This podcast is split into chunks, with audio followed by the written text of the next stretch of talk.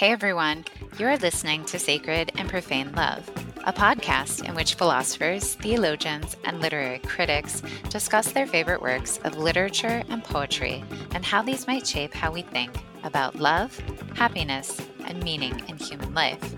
I am your host, Jennifer Frey. I am an assistant professor of philosophy at the University of South Carolina. You can learn more about me or my research online at jenniferannfrey.com or you can find me on social media on Twitter at Jen Frey or on Instagram at Professor Essa Frey. In today's episode, titled Walker Percy on Being Lost in the Cosmos, I speak with professor and literary critic Jessica Hooten Wilson about Walker Percy's dystopic sci fi novel, Love in the Ruins. I hope you can grab yourself a bottle of early times and enjoy our conversation. As some of our listeners know, I recently did my own deep dive into the world of Walker Percy. So I am really thrilled to have a legit Percy expert on the podcast today, Professor Jessica Hooten Wilson. Welcome to the podcast, Professor Wilson. Thank you. Legit expert. I like that. yeah, no, you're completely legit. Professor Wilson is the author of three books Giving the Devil His Due, Flannery O'Connor and the Brothers Karamazov. That came out in 2016. Walker Percy, Fyodor Dostoevsky, and the Search for Influence. That came out in 2017. And most recently, A Guide to Walker Percy's Novels, which just came out in 2018.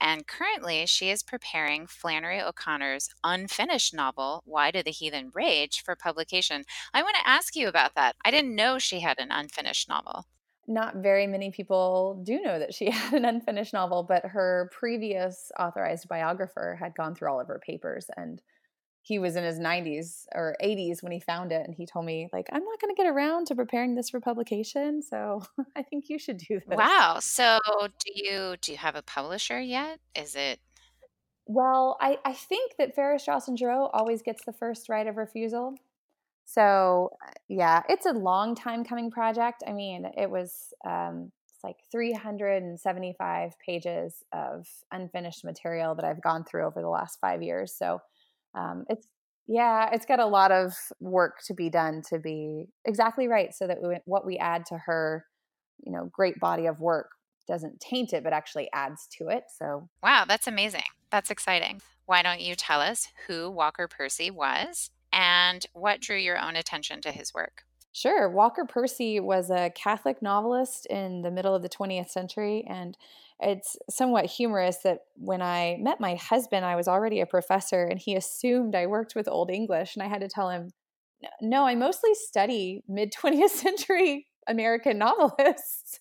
so people that, you know, were bestsellers and, um, you know, winning National Book Awards like Percy did with his first novel. So Walker Percy drew me to his fiction mostly because of his sense of humor. He was funny and easy to read. I never thought of studying him. That happened almost by accident because I was very interested in the way that the Russian novelist Fyodor Dostoevsky was affecting Southern writers. They seemed much more drawn to his work than they were to any previous American novelist when they were, um, when you talk about their influences. And Percy is probably the greatest example of this. And so it was an accident because I just discovered in his archives how much he had drawn from Dostoevsky. And then it turned into a career of studying Walker Percy rather than just enjoying him, which is um, how I began reading his fiction was just for fun. so I think I think Love in the Ruins is his yeah. funniest novel. I think it is the funniest for where we are right now. It I mean it's written in 1971 and yet um, it it reads as though we're reading it about like the 2016 presidential election or something. It just seems the most apt to where we are. I'm not sure if what the first Percy novel you read was, but like the moviegoer, I think of is sort of like very serious and earnest. And then Love in the Ruins is this completely yeah. different thing, completely different genre. Although, you know, the, the themes are very much similar. So, could you tell us a little bit about Love in the Ruins as a novel, sort of compared to his other novels? What makes it distinctive and what makes it a little bit difficult sometimes to read? Well, I think that you you were asking me what I read first. I read actually the Thanatos syndrome first So I think this is a this is an interesting way to kind of situate his work because you mentioned the moviegoer, which was his first novel, and then I read Thanatos Syndrome, which was his last, but it's the sequel to Love in the Ruins, which is kind of there in the middle of his six novels. And um, so what you see with Thanatos Syndrome is he's writing almost like this mystery. It's written almost like television episodes. And I mean, Percy died in 1990, so his his style from his first novel in 61 to when he died, right? Uh, Thanatos was 89. Um, just so much changes over the course of his novel career because he wasn't trained as a novelist. He was actually trained as a physician. And so when he started writing novels, he was trying to imitate people before him to learn how to write well because he never went to school for writing. And so the moviegoer, you really can see that. Like here is someone who's trying to write like all the books that are winning awards that are doing well. And so so the moviegoer is a novel of manners. It reads almost like a French existentialist novel. I mean, he's just imitating. And um, but what he discovered was that the reason he was writing novels was really about conversion. I mean, he became a Christian from reading novels, and then he wanted to write novels to convert people. I mean, he really says that flat out that he wants to be an ass kicker for Jesus, is what he says. Um, so he wants, yeah, he wants to be a moralist. I mean, that's what he was trying to do. And so his second novel, he tries to do that a little bit more, The Last Gentleman. And by the time you get to the third novel, he thinks that he has found the right genre for 1970s to be able to kiss, kick people's asses towards Jesus. And um, so this novel is is audacious. Um, he writes this great essay called um, "Novel Writing at the End of the World," in which he says, "Like I'm going to be a prophet, and I'm just going to write in these extremes." Um, almost with the hope that the way that we are destroying ourselves and destroying the world will not come to pass. Like, if I can give you the darkest vision of the future that I can come up with in 1971, then maybe we won't actually end up there, right? And so it's a very strange novel because it's written in extremes and it's science, science fiction. It's set in 1983, so it's very dystopic. You know, Brave New World was on his mind. Um, just this idea of this reality in the future that um, is dark and filled with extreme political parties and um, even the setting becomes almost you know dante's afterlife right like there's extremes of paradise extremes of hell yeah so yeah, it's interesting to me that you mention Huxley's Brave New World. I just taught this in my medical ethics class, and, and I think the same thing. I think he was extremely influenced by Huxley. But I sort of think that Love in the Ruins is satire. Do you agree? Oh, 100%. And satire in the the right sense, not just of making fun of things um, as an end in and of itself, but making fun of our foibles in order to kind of show us wait, could we be better? Could things be better if we um, maybe got rid of some of these sacred cows that we're holding on to and lifting up? That's right. And I think somewhere he says something like, um, people who satire is written in the mode of hope. Um, and he also says at some point uh, something to the effect that what the what the good satirist exploits are the slips in our language, sort of like they find these corruptions, the way that like language has been corrupted, and and sort of exploit this. Um, and I and I think that's something that I'm not sure that I would call a Brave New World satire, but Brave New World definitely um, is exposing these sort of like slips in language that were already present in his time, and he's just sort of like taking them to their uh, logical extremes, I guess. Um, yeah, so so Love in the Ruins is a is a kind of dystopian sci-fi satire. I think it's hilarious. I sort of like laugh out loud uh, every time I read this novel. Um, so let's talk about the main character, uh, one Dr. Tom Moore. What's up with him? Well, Tom Moore, when the novel opens, he is a um, physician, but he's not really an esteemed Tom Moore. He's not like the 16th century martyred saint in that sense. He's not um, someone with a great reputation. In fact, he's more like an underground man in the middle of the 20th century.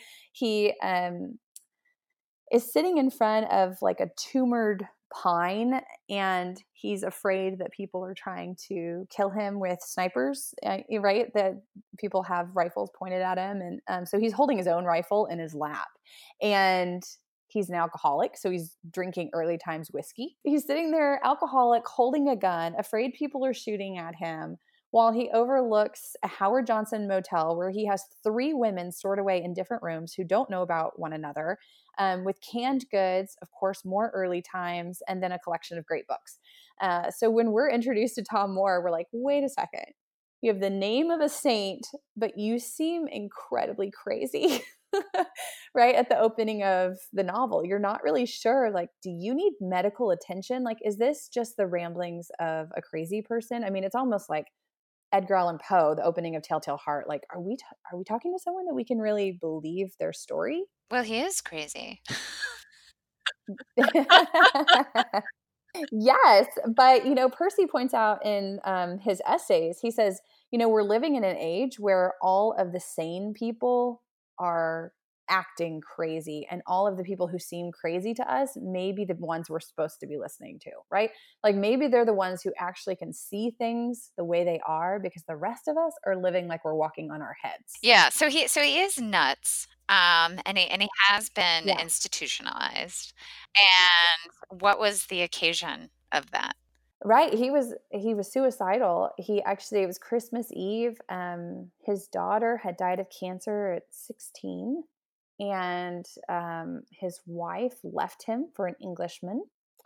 And he was sitting at home drinking his favorite drink, which is like tang and duck eggs with vodka, and uh, decides to slit his wrists. And it, and he says at that moment he looks down at the blood on his wrists and feels alive and feels the desire to be alive. So he runs to a fellow doctor's house who bandages him up, and then he gets institutionalized for his own safety and he says he lives like a different person, that it's only through really recognizing that he had the choice to live or die that made him want to live again. And um, especially even being in the hospital, he also felt like for the first time he was living in a sane world to be in the hospital. And he'll say the same thing in Thanatos syndrome that when he was he went to prison later later in his life, not in Love in the Ruins, but he goes to prison later. Um, but he says only the prison seems sane, right? So all of these people that we kind of push to the margins of society, they seem to be working more with the grain of what it means to be human than, than the people kind of in the middle, the mass of people that seem insane, really. Yeah, that's right. So, I mean, suicide is is all throughout Walker Percy's novels, and of course, for our listeners who don't know about his biography, both of his parents probably attempted suicide. I mean, his father definitely killed himself, but his mother, it sort of like looks like she also attempted her own life. So he's he's playing around with this theme of suicide. Well, his his grandfather, I mean, many members going all the way back to the first Percy actually. Like the first Percy in America committed suicide at 91. So, I mean, this is this is a majority of Percy's family, and so this Percy says that his entire life goal was to figure out why his father killed himself and to make sure it didn't happen to him, right? That he's not a victim of suicide. Yeah, well, I think that's really, I think that's very common um, for people, um, for people for whom suicide is like, you know, a, a family affair. Um, yeah, it's it's really common to uh, be really worried that this is something that's going to happen to you or something that's going to be tempting for you. And I think for Percy, um, there, you know, were two kinds of suicide that were obviously related. There's actual suicide, where you kill yourself or you try to kill yourself, but then there's something more like spiritual suicide, um, which he thinks uh, maybe a lot of people are doing, but they're not aware of it. Um, they're they're sort of like spiritually dead or spiritually killing themselves without being aware of it. Um, and so I think there's some of that in this novel as well. Well, do you mind if I comment on that? Because I think it's a really important point, Jennifer. I think uh, in Percy's fiction, you'll see this throughout. He, I mean, he would have loved movies like Shaun of the Dead, right? Where it's just a, it's a satire on our current state of being that we, we're all zombies. And um, so the moviegoer, I mean, Binx Bolling says everyone is dead, dead, dead, dead, dead, right? Just walking around. And when you talk to people, you just feel like you're a dead person talking. Um, and the same thing happens to Tom Moore. He just feels like he is talking to dead souls, people that are just no longer alive and don't even know what it means anymore to be alive. So I think you've hit on something very poignant for what Percy's doing. He's trying to make sure that, you know, how do we make it through a Wednesday afternoon at 2 p.m.? I mean, that was his big question for all of his life. And um, and it wasn't um, he says it's a gift. It wasn't something of his own doing that helped him answer that question. He says he received it as a gift, a way to get through Wednesday at 2 p.m., that it was a gift of faith and then the vocation of being a novel writer. So those two things combined kind of moved him through his life. Right. So, how much do you think Tom Moore is standing in for Walker Percy in this novel?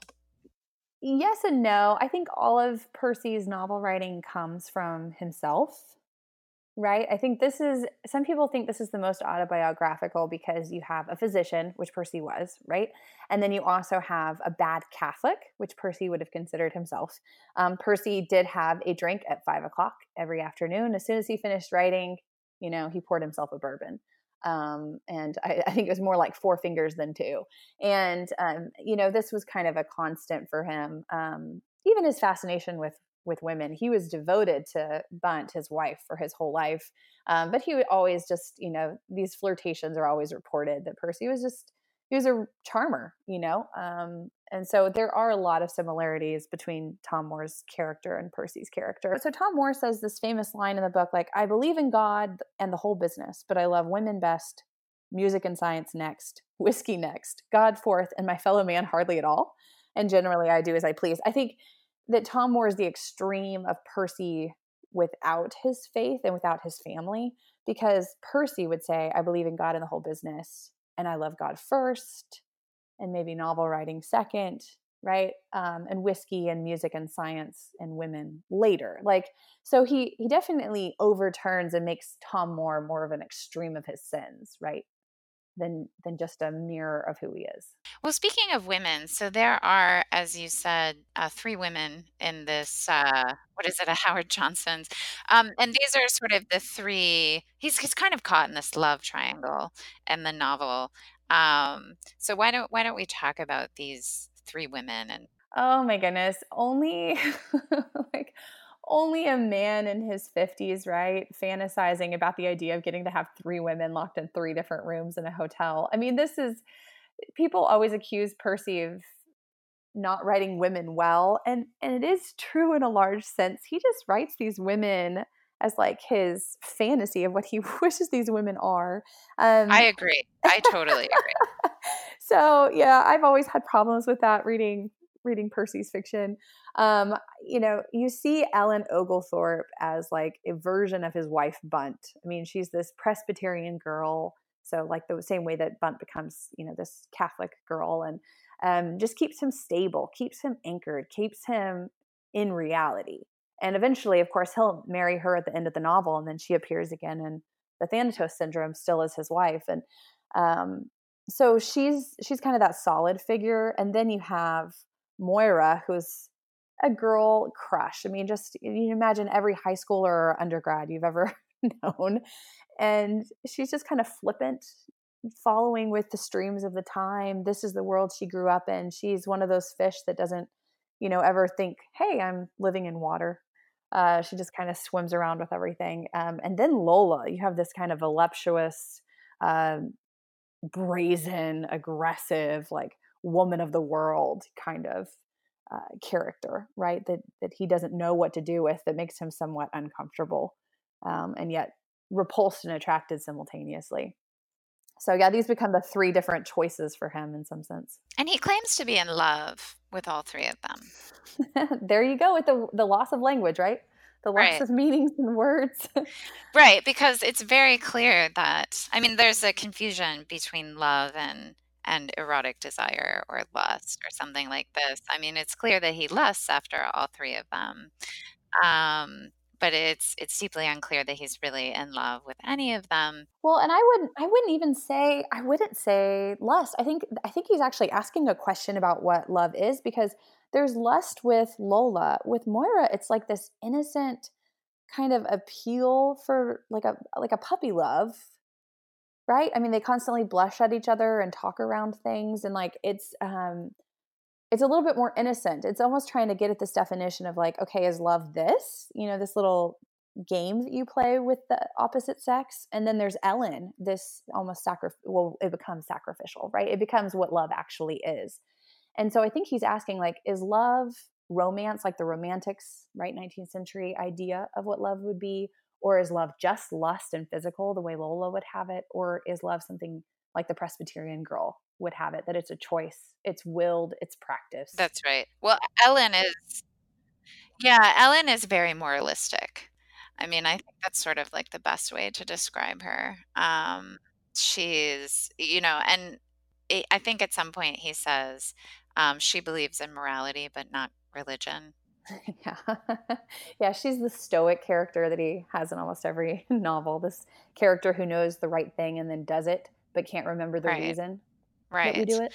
Um, and Yeah. so maybe we should give a little bit of backstory about why they're in this hotel, why he thinks people are trying to kill him, um, and maybe also like he has this he has this larger ambition, at least at the beginning of the novel. Actually, like it's maybe the first instance that he is crazy in some sense. Um, so he has these scientific ambitions. So maybe we should talk about that too.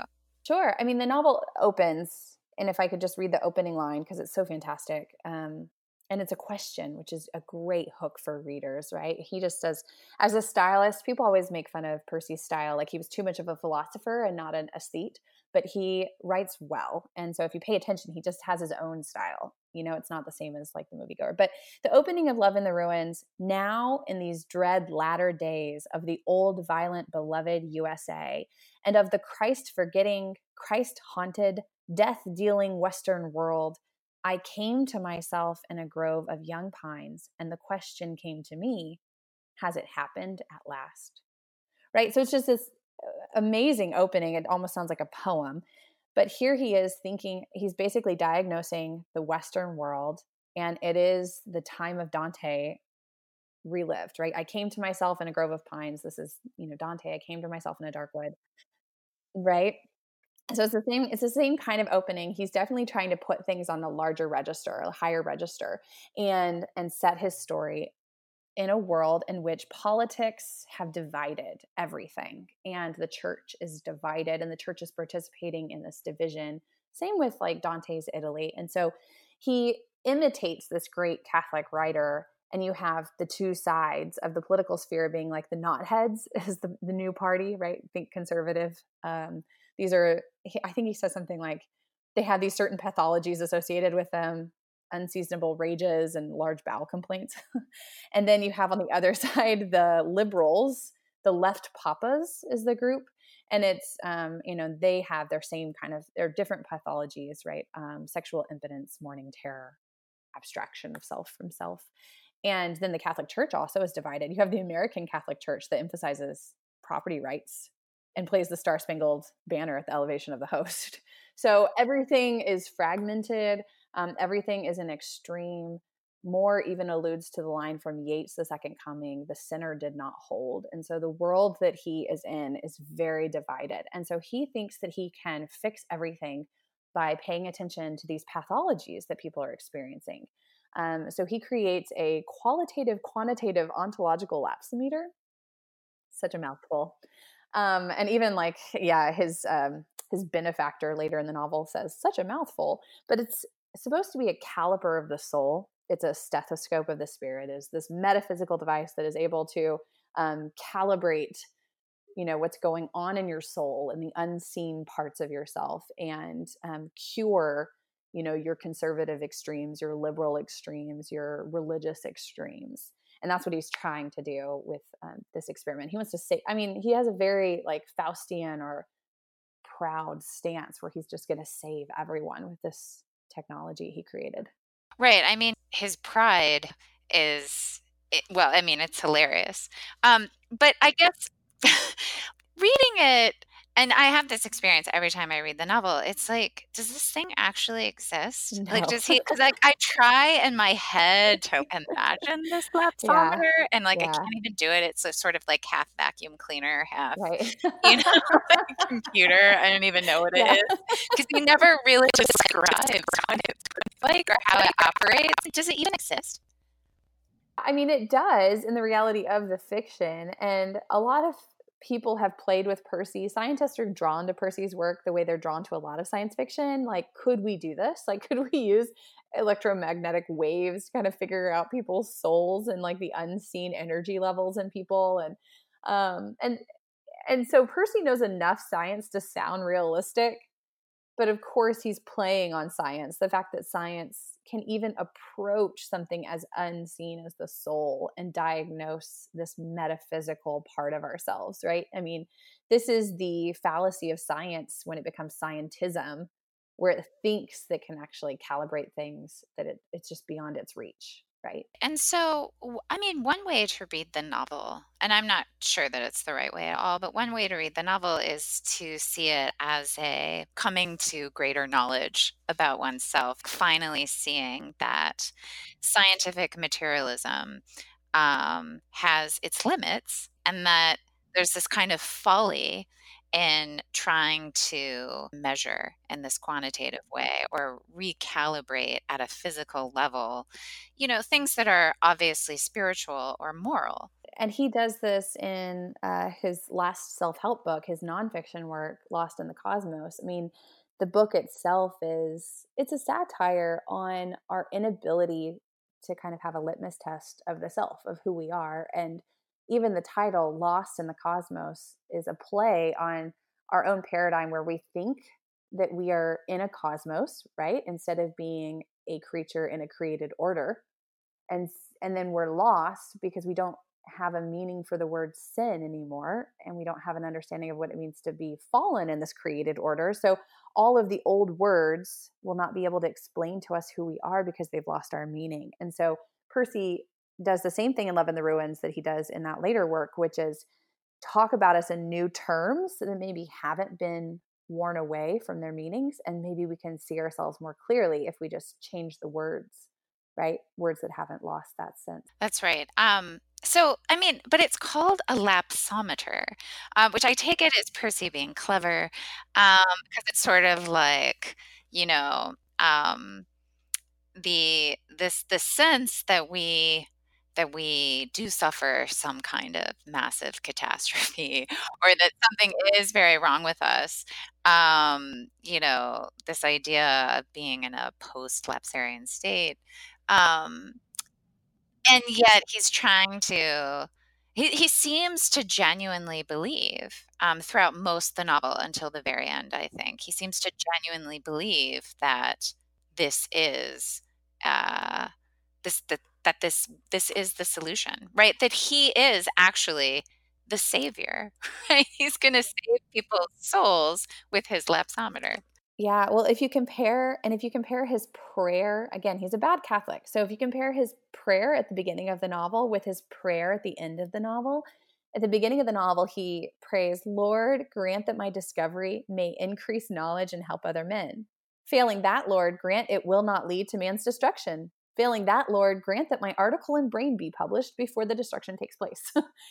so, you know, and that's the full of pride. And then, of course, at the end, he prays, like, Sir Thomas More, greatest of all saints, save me, right? And so then there's this humility and the need for salvation at the end. So you compare the two, like I'm going to save the world, and then I need saving. I can't do it on my own. So that that's really the trajectory of Tom Moore over the course of the novel. That's right. And earlier you sort of compared, you called him a, a Faustian figure. And of course, every Faust needs their Mephistopheles. And there is a very strange Mephistopheles in this novel. So let's talk about him. Oh, he's fantastic. Art Immelman. Um, and he's a Mephistopheles, but I've also talked about elsewhere that he is a replay of Ivan Karamazov's Little Devil, right? In that in the Brothers Karamazov. Yeah, he models Percy models after after that character. So you see in um, Ivan Karamazov, the devil is wearing kind of old clothes that don't really fit the times. Um, and of course, Art Immelman is wearing clothes that don't fit the times and don't really so he's trying to fit in with the culture but he's wearing stuff that's like 100 years old um, and percy's like that just that's not really the fashion anymore he seems kind of out of place and um, and per, not percy tom moore keeps mistaking this figure and just assuming he's a regular like jewish business salesman but things like his Ban deodorant, uh, he seems to wear a lot of it because he's actually trying to cover up the smell of sulfur that seems to linger in the air wherever he is. Um, so and then and then he's always a reflection of Percy. I mean, he seems to I'm not Percy. I keep saying Percy like Tom Moore. There you go, the biography and autobiography like mixing. Tom Moore can't see him for what he is. He can't see him as the devil. Instead, it's like, oh, you're giving me everything I desire. You're going to make my invention um, purchasable by everyone and people are going to know who I am and I'm going to have all this glorification from my invention and um, and he uses language that Moore loves, right? Like science to help all men, happy, joyous love to help women. We're speaking here of happiness, joy, music, spontaneity. I mean, these are the kind of speeches that he gives to, you know, rile up Tom Moore to be on his side. He also is promising him fame and fortune, right? Yeah, and he signs the he literally signs a contract with the devil to be able to have his fame and fortune and and wealth, right? Right. Which sort of contextualizes that prayer at the end because it's kind of an exorcism, isn't it? Yes. Oh, it's a fantastic way of looking at it. I mean, the whole time you're wondering what kind of, especially if you don't know demonic literature, like if you don't know all these devil figures that have pre, you know, prefigured this moment, you may not recognize Art Immelman until he says, drive this son of a bitch hence. And of course, Immelman gets kind of sucked into a vacuum of outer space in a, in a sense, like he gets pulled away, um, like he really was a demonic figure that is exorcised from Tom Moore. Right. And that's kind of, um, I mean, that that's, that's sort of the climax of the novel. And mm-hmm. then I'll, I'll just ask you outright. I always feel like Walker Percy doesn't know how to end his novels. yeah. like, like some people are really good at that, and I feel like Percy just not so much. Well, I think it's, eh, but you know what? I also think it's part of his true philosophy, right? That um, we're always in process. So any sense of ending eh, is unreal. And if you're a mimetic novelist that's trying to imitate the world we live in, how hard is it to write an ending when we don't yet know the ending of the story? Eh, you know, all of us are in the middle of things. And uh, so for Percy, he can kind of create a story of beginnings and he can play out the process of the middle, but he knows that Tom Moore is not done. I mean, that's why Percy writes sequels. I mean, two of his six novels are sequels because he's just trying to figure out um, what happens next and what happens next and it's a story that just keeps on telling and and even with the moviegoer he has an epilogue right i mean so there's this sense of like okay the story is going to continue how do you write about someone whose story is past one moment because all of this okay so the moviegoer takes place mardi gras like it takes place in only a few days um and then you have um love in the ruins july 4th through July 1st. I mean, he writes it kind of backwards. We start July 4th, and then he kind of unpacks what came before.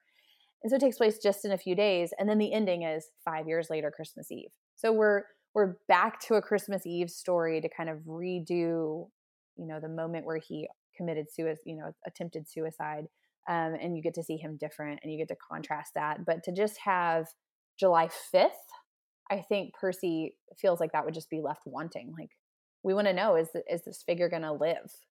right? Um, the world has not ended. In the whole book, he was wondering, like, would I be happier if the world ended or if it didn't? you know, which is a strange question, but it's a very Persian question. Um, are we going to be happier if the bomb falls or if it doesn't? And right, and so you have to kind of see him five years later living out Christmas Eve again and and see how he responds to it. Tom Moore is this really fascinating figure because on the one hand, he is so wrongheaded, right? He thinks he has this material solution to a spiritual problem.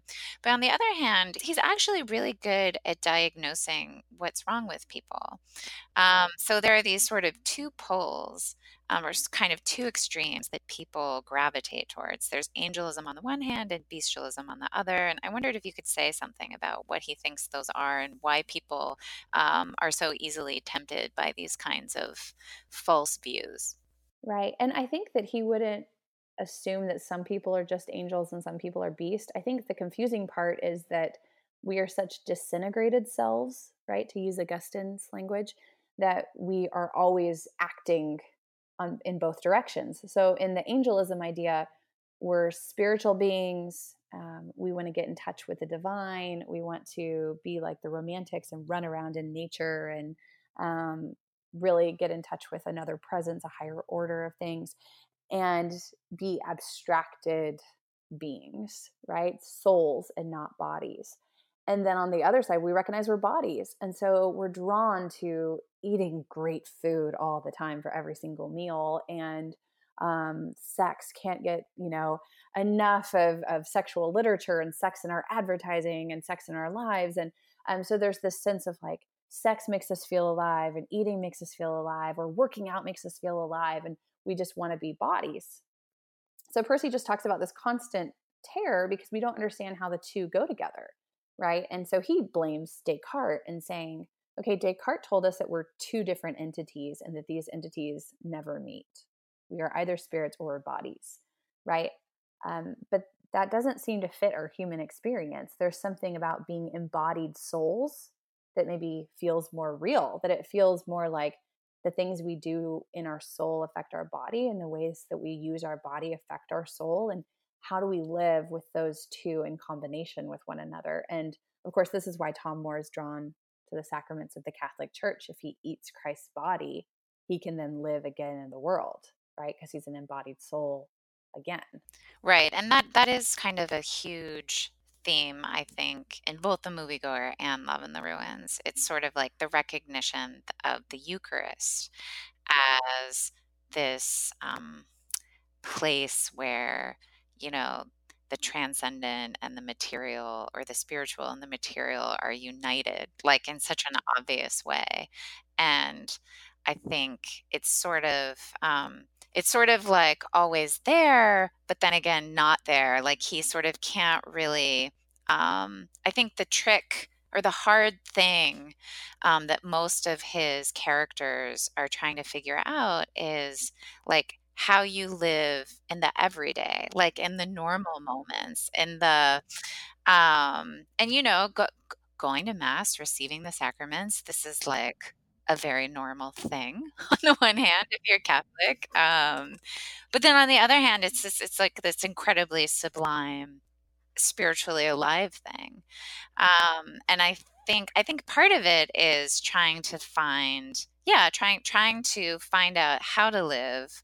Um, maybe as as you said, both both angel and beast, both animal and you know uh, spiritual creature and um, I think I think some of his stuff on self knowledge and self consciousness is sort of exploring this.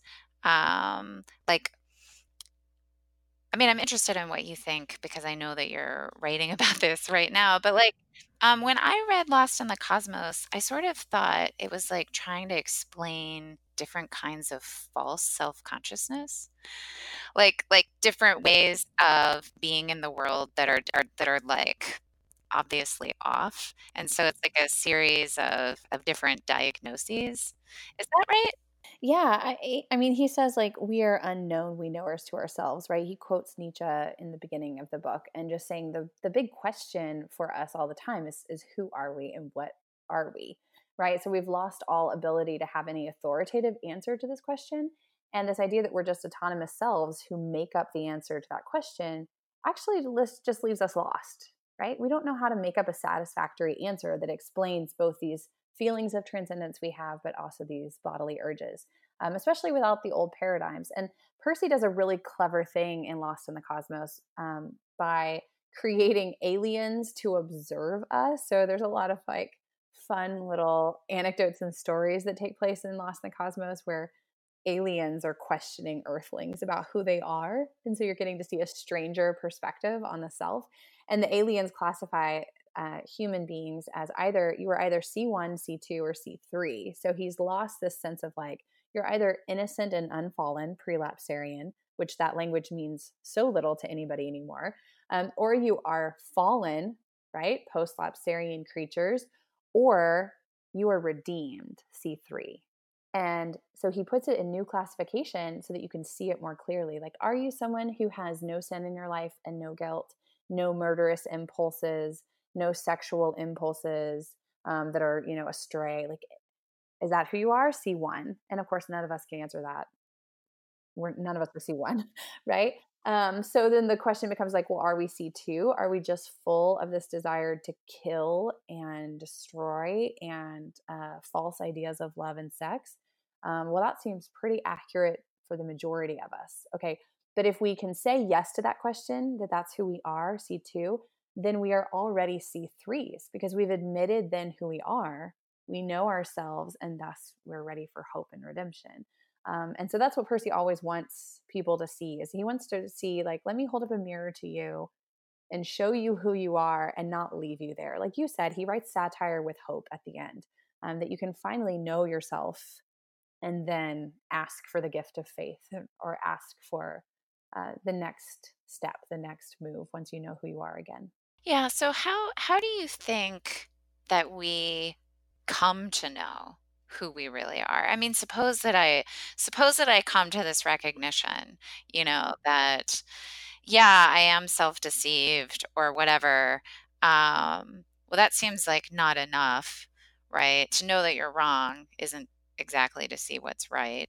Um, I mean, how do you how do you come to have self-knowledge finally, given how difficult he thinks it is? Well, I this is the way that I try to explain it um, with Percy because some people are left unsatisfied by his indirect approach to these questions.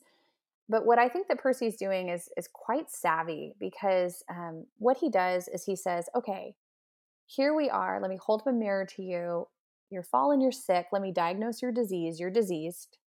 Um, you don't think that you can be cured by God. You've thrown out that option." Well, let me show you a page of different prescriptions. And uh, one of the prescriptions would be God, and it has a line through it. We're just going to leave it on the page. I'm not going to read that option, but it's still going to be there.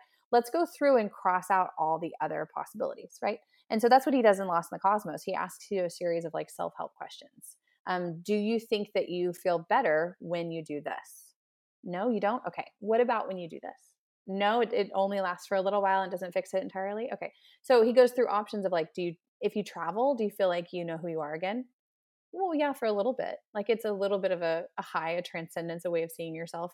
Um, but as he crosses out every option, it's kind of like tipping over every sacred cow until there's only one standing. And it's that option you thought was not a reality. It's it's God. It's the Catholic Church for Percy. And it's the only thing left standing after Percy tipped everything over. So his goal is that he's diagnosed you and then he's shown you the cure by via negativa by leaving the only option left that he hasn't talked about. Well, I love it because I mean it's it's so, this this book Lost in the Cosmos is so hilarious. Um, and it's just a send up of the self-help genre, which is it really has to be the worst genre of writing ever. But it's so brilliant because, of course, the reason why it's the last self help book is that what it reveals is you can't help yourself, actually. You can't help yourself. Exactly.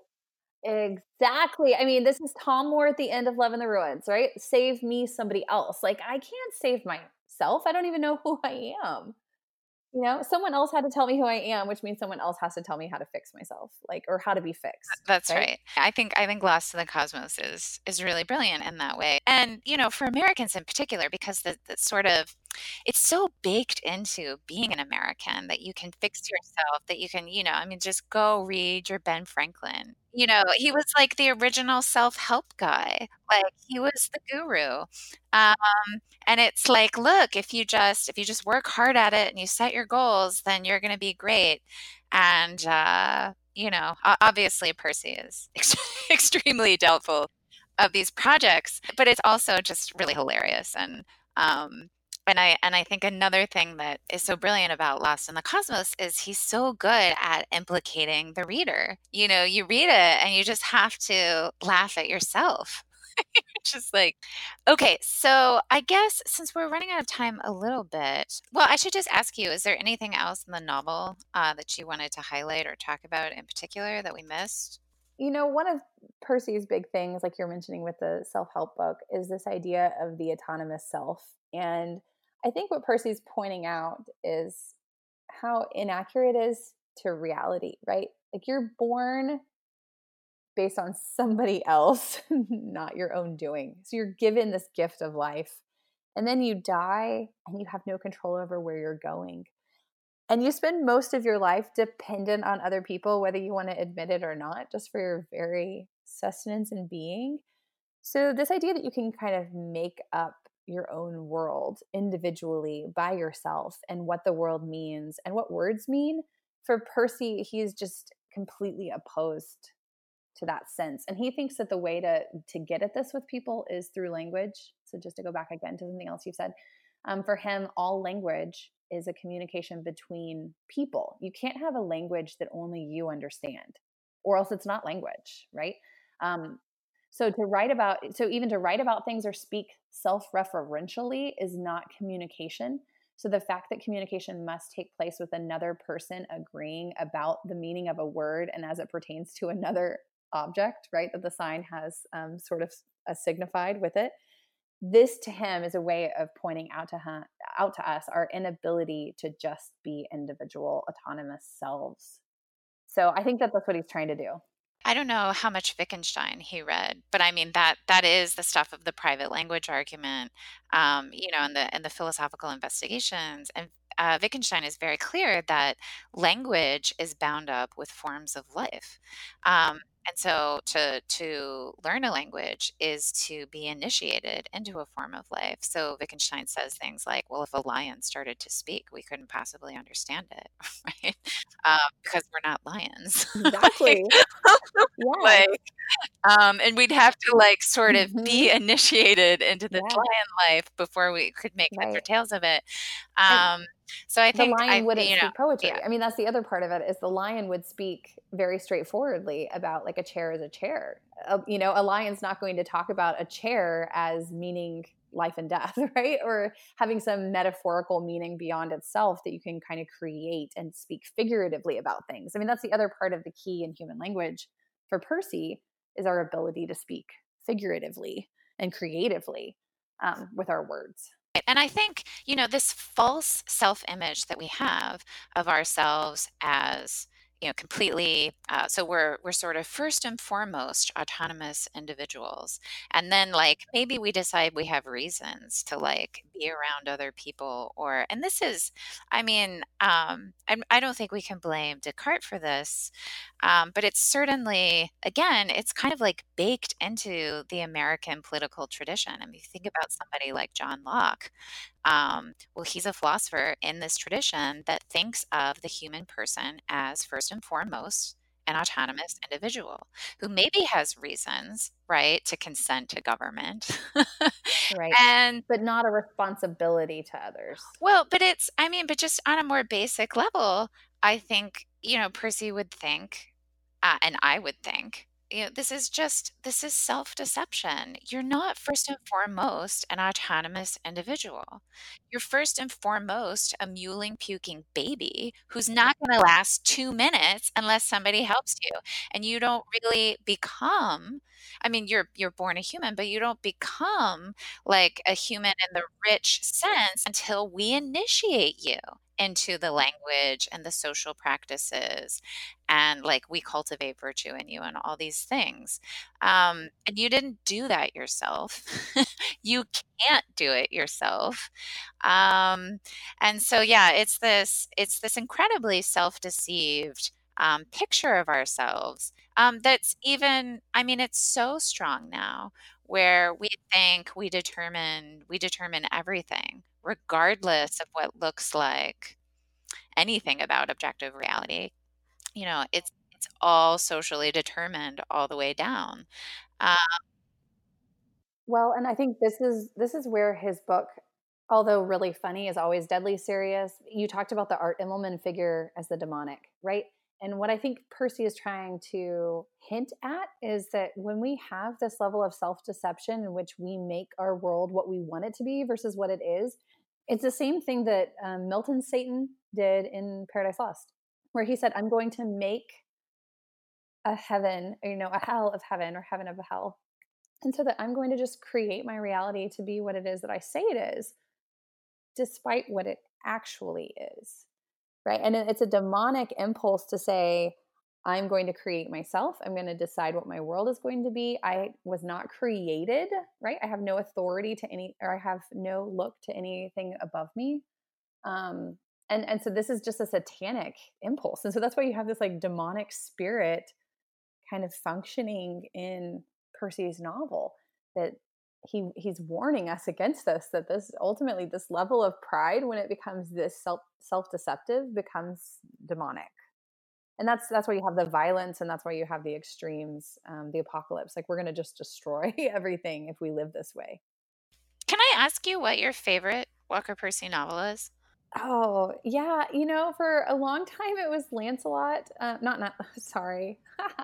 I was going to say uh, for a long time, it was The Last Gentleman. The only one I hate is Lancelot. Oh, okay. Yeah, I don't like Lancelot either. I hate, I hate that book. I hate that book so much. Um, even writing on it, it just, it's, but you know, I get Percy's point. Like that book is so disturbing. He's trying to be like, okay, if you're disturbed by this, there's still hope that you're human. And it's just so dark. Um, but I love Last Last Gentleman mostly because of the ending of The Last Gentleman, which I won't ruin for people who haven't read it. Um, but it's one of those books that just I mean, I could read the whole ending aloud again and again and again. You talk about this responsibility to others. You talk about the mystery um, at death, like you watch, you know, the, you watch a death, and it's just, um, yeah, it's it's a beautiful journey of the sacraments. It's so funny. It's written like a, a parody of the Odyssey, um, set in the South. Um, its its discussion of uh, race relations is fantastic. Um, I think Percy just does such a great job of capturing problems that didn't end in the 60s, um, so we can still read it now and have as much resonance now. Uh, so I, you know, Last Gentleman probably for a long time was was my favorite. I've gotten more questions about Love in the Ruins because of this crazy political world we're currently in, and so I've been I've been spending a long, t- a lot of time with Love in the Ruins more. So I'm I'm falling in love with it more the more that I I teach and talk about it. So it's becoming close close to my heart. So yeah, I do think Love in the Ruins is sort of the most timely. But I, and this is my last question, because um, somebody asked me the, this question recently, and I and I felt stumped, and I probably gave the wrong answer, um, insofar as there is a right or wrong answer here. But somebody asked me they'd never read any Walker Percy, and so they were like, "Well, what should I read first? Um, and I think I said, don't read his novels first, read Lost in the Cosmos. Because if you read mm. Lost in the Cosmos, it's like a blueprint for understanding his novels. Do you agree with that? Oh, 100%. Yes. And I I will say though it's a difficult so I actually gave it to my husband who had read Walker Percy. I do think it's hard to read because like you said, it is so ingrained in us that we are autonomous selves and that book says, "Hey, maybe you're not." and that maybe to live that way is not a good way to live. And so because it's really like pointing at you, it's so direct that sometimes that can be a little painful to be like poked at the entire time.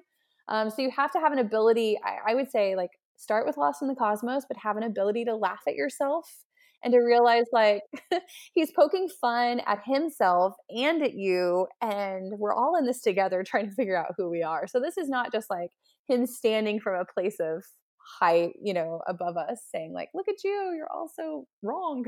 No if you if you can't laugh at yourself there's really no hope for you. Right? well on that note thank you so much. This was so fun um and i was just really glad to talk about walker percy one of my favorites. Well, you are a phenomenal reader of Percy. I was very, I'm very impressed with how much insight you have. Oh well, you know, um, I did spend like great. two years trying to figure this man out. So well, you got you got him. You got him. I was. Uh, it was a great conversation to talk to someone who really loves him and understands him. You have been listening to the Sacred and Profane Love podcast, hosted by me, Jennifer Frey. This podcast is financially supported by the Institute for Human Ecology at the Catholic University of America, with technical support provided by William Dethridge, who is a student at CUA. If you enjoyed this episode, please do us a favor and one, subscribe to our feed over on SoundCloud, two, share your favorite episodes with your friends, three, give us a favorable review on iTunes, and four, like and follow us on Facebook, where you can also give us feedback and keep up with the latest news about our project. You can find the podcast online at soundcloud.com slash sacred and profane love, on Facebook at facebook.com slash sacred and profane love, or over on the Virtue blog. That's thevirtueblog.com.